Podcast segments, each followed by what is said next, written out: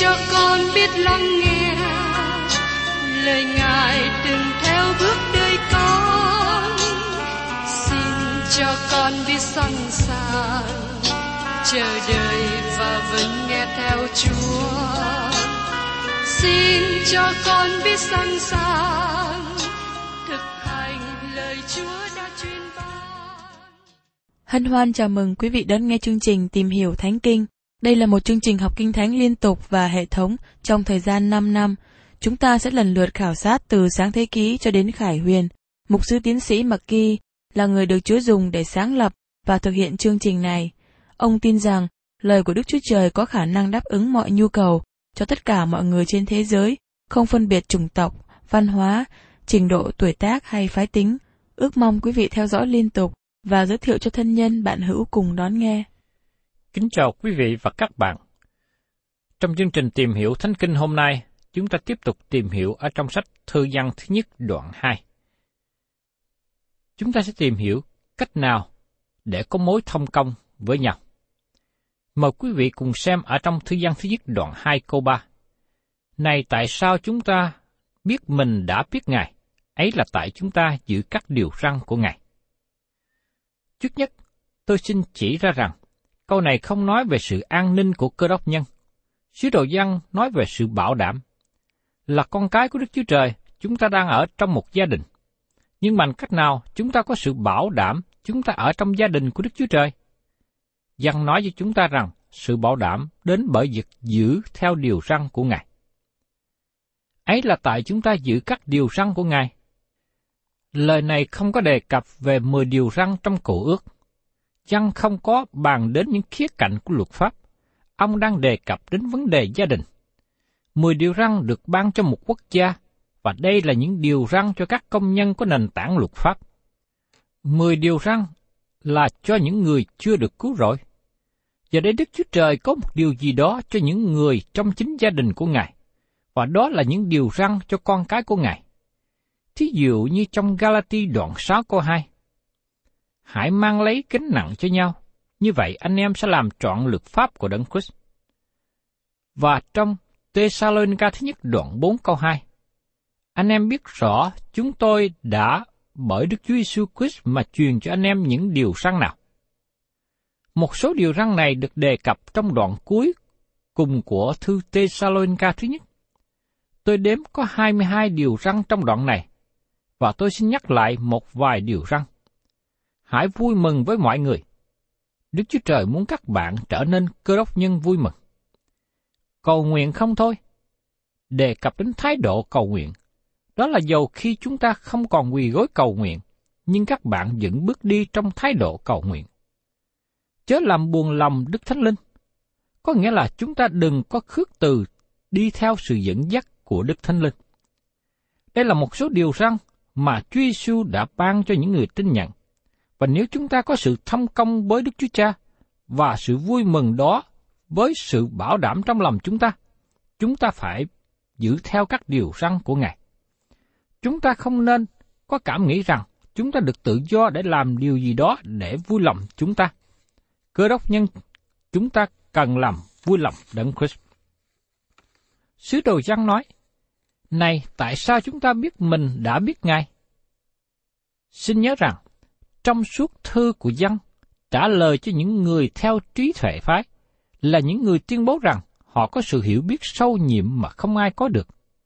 Vì thế, nhóm người này bị kể là dị giáo. Sứ đồ Giăng nói rằng, điều quan trọng là biết Chúa Giêsu Christ. Và cách nào chúng ta có sự bảo đảm chúng ta biết Ngài?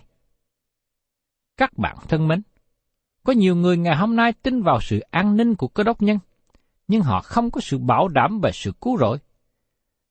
Và lý do rất rõ ràng, chúng ta không thể biết rằng chúng ta là con cái Đức Chúa Trời nếu chúng ta không vâng theo lời Ngài.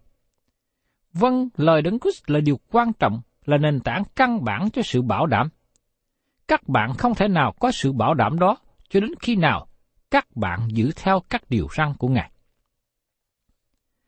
Tiếp đến mời quý vị cùng xem ở trong thư văn thứ nhất đoạn 2 câu 4. Kẻ nào nói, ta biết Ngài mà không giữ điều răn của Ngài là người nói dối, lẽ thật quyết không ở trong người. Tôi gọi đây là lời nói rõ ràng, lời nói thẳng thắn. Trong khi trước đây, dân nói rằng chúng ta biết, chúng ta biết Ngài. Đây là phương diện tích cực. Chúng ta biết bởi kinh nghiệm, bởi từng trải, khác với sự hiểu biết của những người theo trí tệ phái. Giờ đây sứ dồ răng trình bày phương diện tiêu cực. Không vâng lời đấng Christ là bằng chứng chúng ta không biết Ngài. Đây là lời nói rõ ràng và trực tiếp. Không vâng lời đấng Christ là đặc tính của những cơ đốc nhân hữu danh vô thực. Nói một cách khác, họ là người nói dối, đời sống của họ là sự giả dối. Có nhiều người ngày hôm nay nói rằng họ là con cái của Đức Chúa Trời. Nhưng họ có thật sự như vậy không? Có một điều để nói với các bạn là con cái của Đức Chúa Trời, và có một điều nữa để nói với các bạn là người có sự sống đời đời, là có bản tánh mới để kêu lên Đức Chúa Trời là cha, có sự thông công với Ngài và muốn vâng lời Ngài. Tôi không tin rằng tất cả những người trong hội thánh yêu mến lời của Đức Chúa Trời và vâng theo lời Đấng Christ. Tôi không tin rằng tất cả mọi người trong hội thánh có kinh nghiệm thật sự được sự tái sanh. Sứ đồ văn đã nói rõ ràng cho chúng ta biết. Chúng ta biết Ngài bởi vì chúng ta giữ các điều răn của Ngài. Tôi xin nhắc lại rằng, sứ đồ văn không nói về 10 điều răn mà nó được ban cho quốc gia Israel trong cổ ước. Văn đang nói về những điều răn mà Đấng Christ ban cho hội thánh. Nếu các bạn là con cái của Đức Chúa Trời và không yêu mến những điều răn này, người ấy ở trong sự cay đắng và tội lỗi.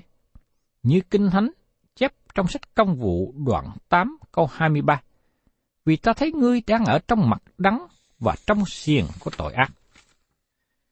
Khi Chúa Giêsu còn ở trong thể xác trên đất này, Ngài nói với Đức Chúa Cha, Đấng đã sai ta đến vẫn ở cùng ta, chẳng để ta ở một mình, vì ta hằng làm sự đẹp lòng Ngài.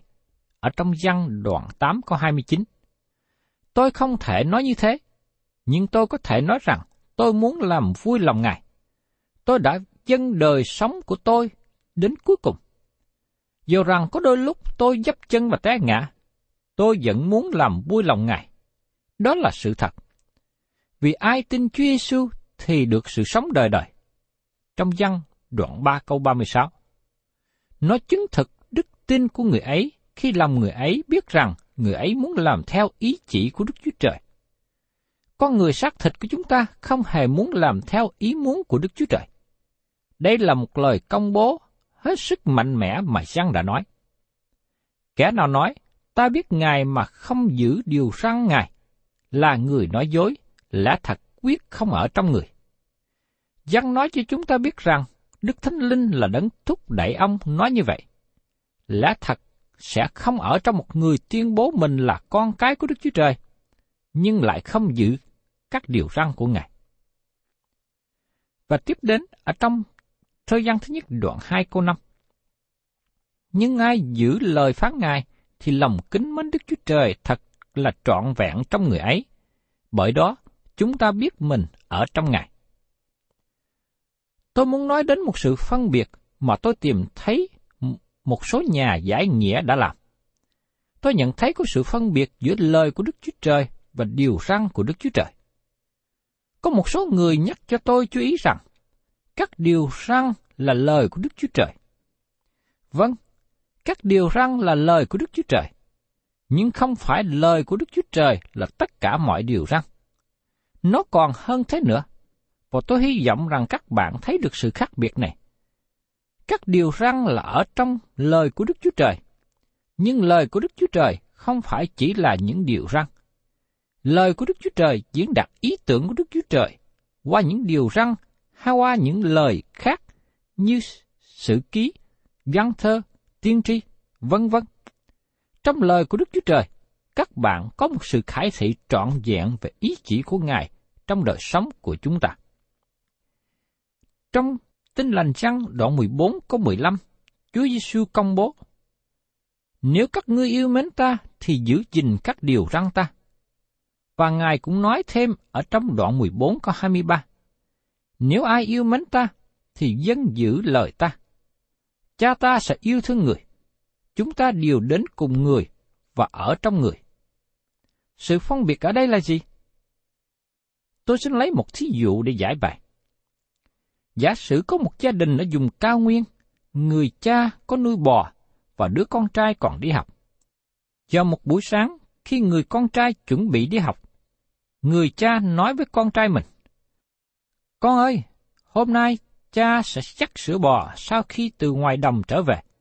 Và sau khi con đi học trở về, con giúp cha mẹ bữa củi và sắp lại trên kệ để mẹ nấu cơm.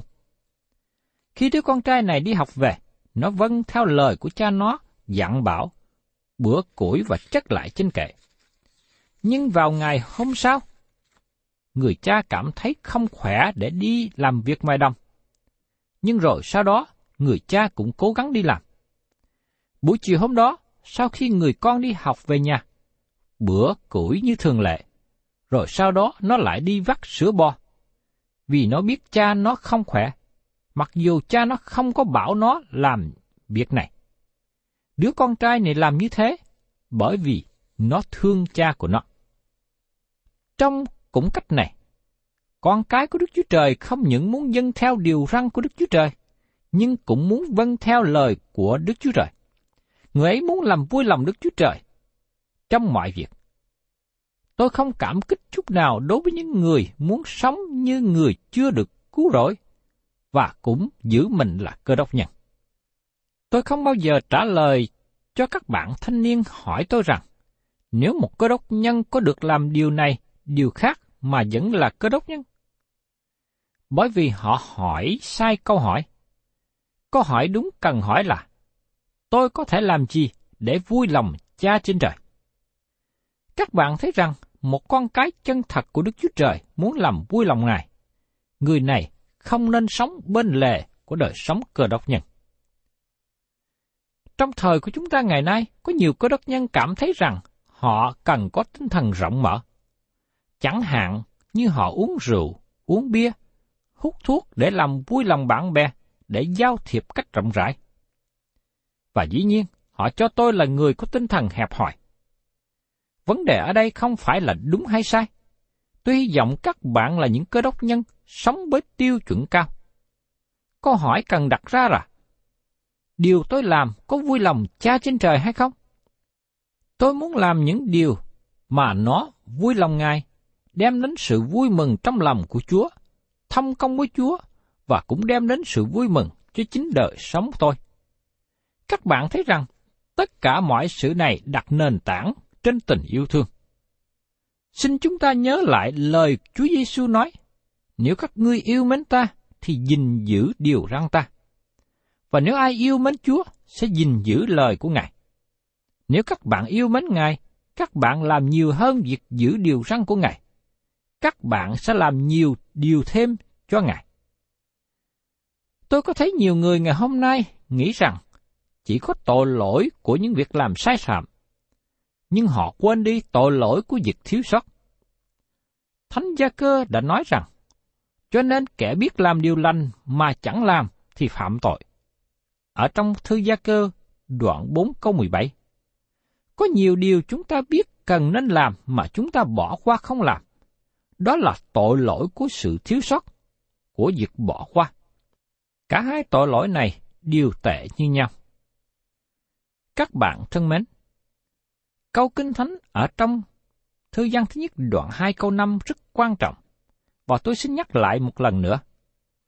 Nhưng ai giữ lời phán Ngài thì lòng kính mến Đức Chúa Trời thật là trọn vẹn trong người ấy. Bởi đó, chúng ta biết mình ở trong Ngài.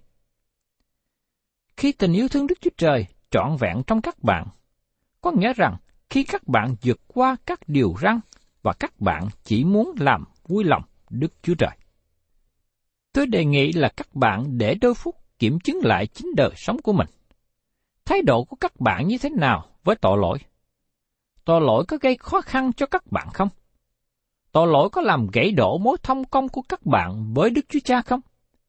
Tội lỗi có làm cho các bạn than khóc trong ban đêm không? Lại Đức Chúa Trời, con đã sai phạm, con muốn xưng nhận tội lỗi mà con đã làm. Con muốn nối lại sự thông công với Ngài. Khi các bạn kêu lên như thế, trên nền tảng này, Đức Chúa Trời sẽ tái lập mối thông công với chúng ta, và sự bảo đảm về sự cứu rỗi sẽ đến với lòng của chúng ta. Và tiếp đến, chúng ta xem ở trong thời gian thứ nhất, đoạn 2 câu 6. Ai nói mình ở trong Ngài, thì cũng phải làm như chính Ngài đã làm.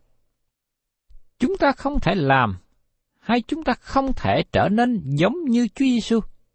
Nhưng chúng ta đặt lòng mình để làm theo ý muốn của Đức Chúa Trời, mà đó là điều Chúa Giêsu đã đặt chỗ cao nhất ở trong chính đời sống của Ngài, thì chúng ta cũng có thể làm trong cùng một phương cách như Chúa Giêsu đã làm. Ngày nay, tôi nghe nhiều người nói đến từ ngữ tận hiến, mà trong tiếng Anh là commitment. Thường là sau bài giảng có lời mời gọi và câu hỏi được nêu lên là các bạn có muốn tận hiến đời sống của các bạn cho Đấng Christ không?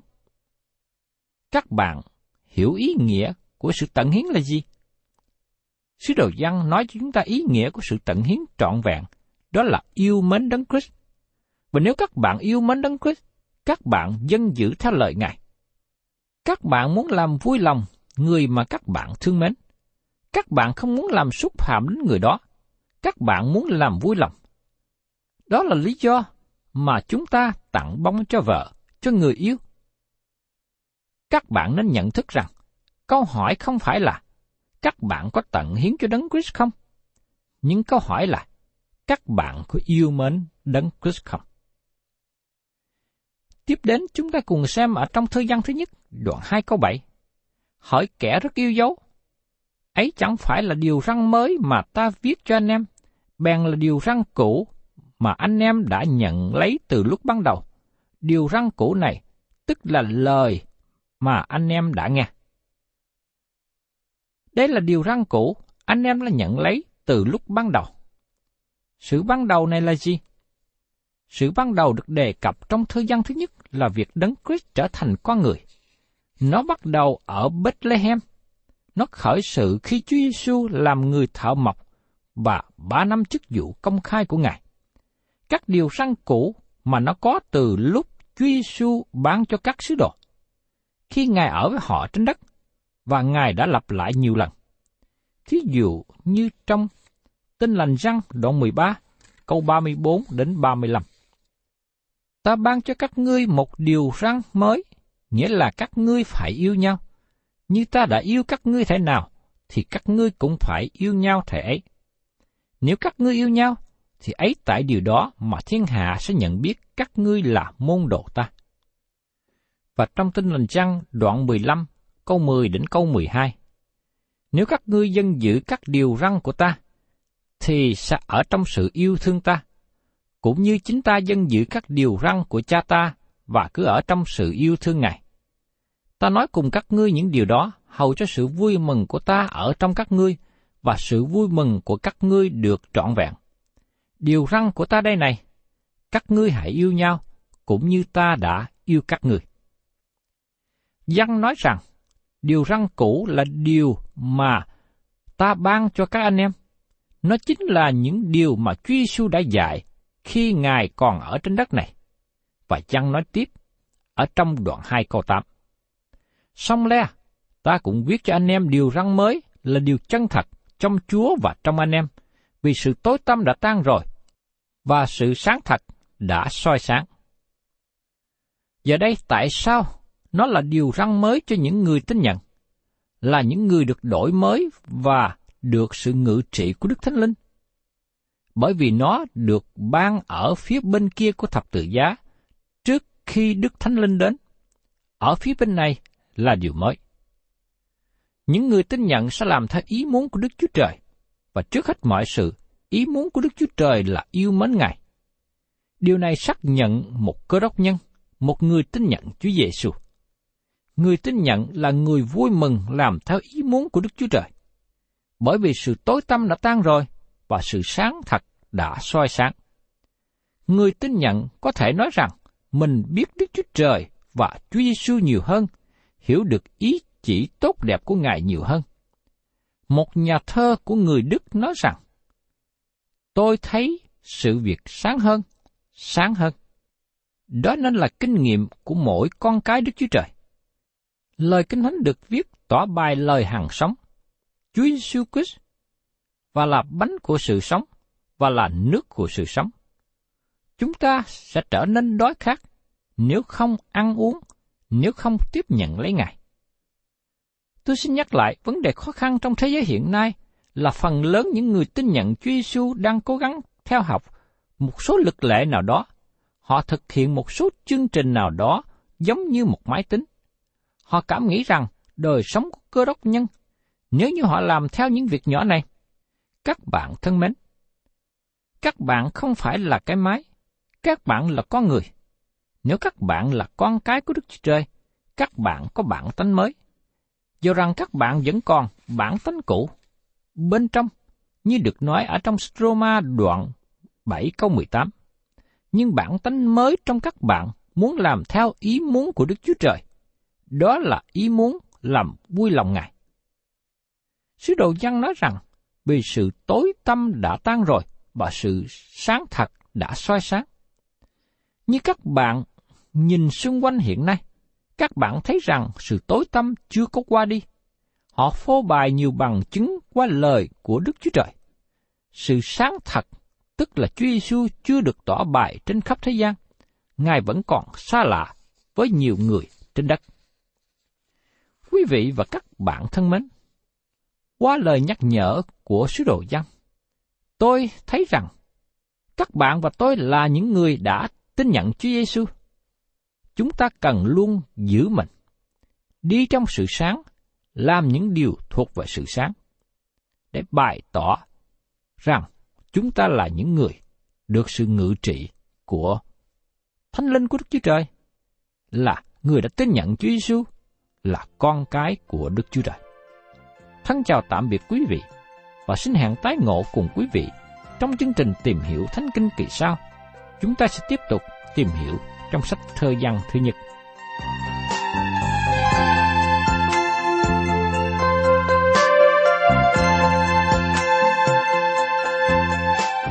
Cảm ơn quý vị đã đón nghe chương trình Tìm hiểu Thánh Kinh. Nếu quý vị muốn có loạt bài này, xin liên lạc với chúng tôi theo địa chỉ sẽ được đọc vào cuối chương trình. Kính chào quý thính giả.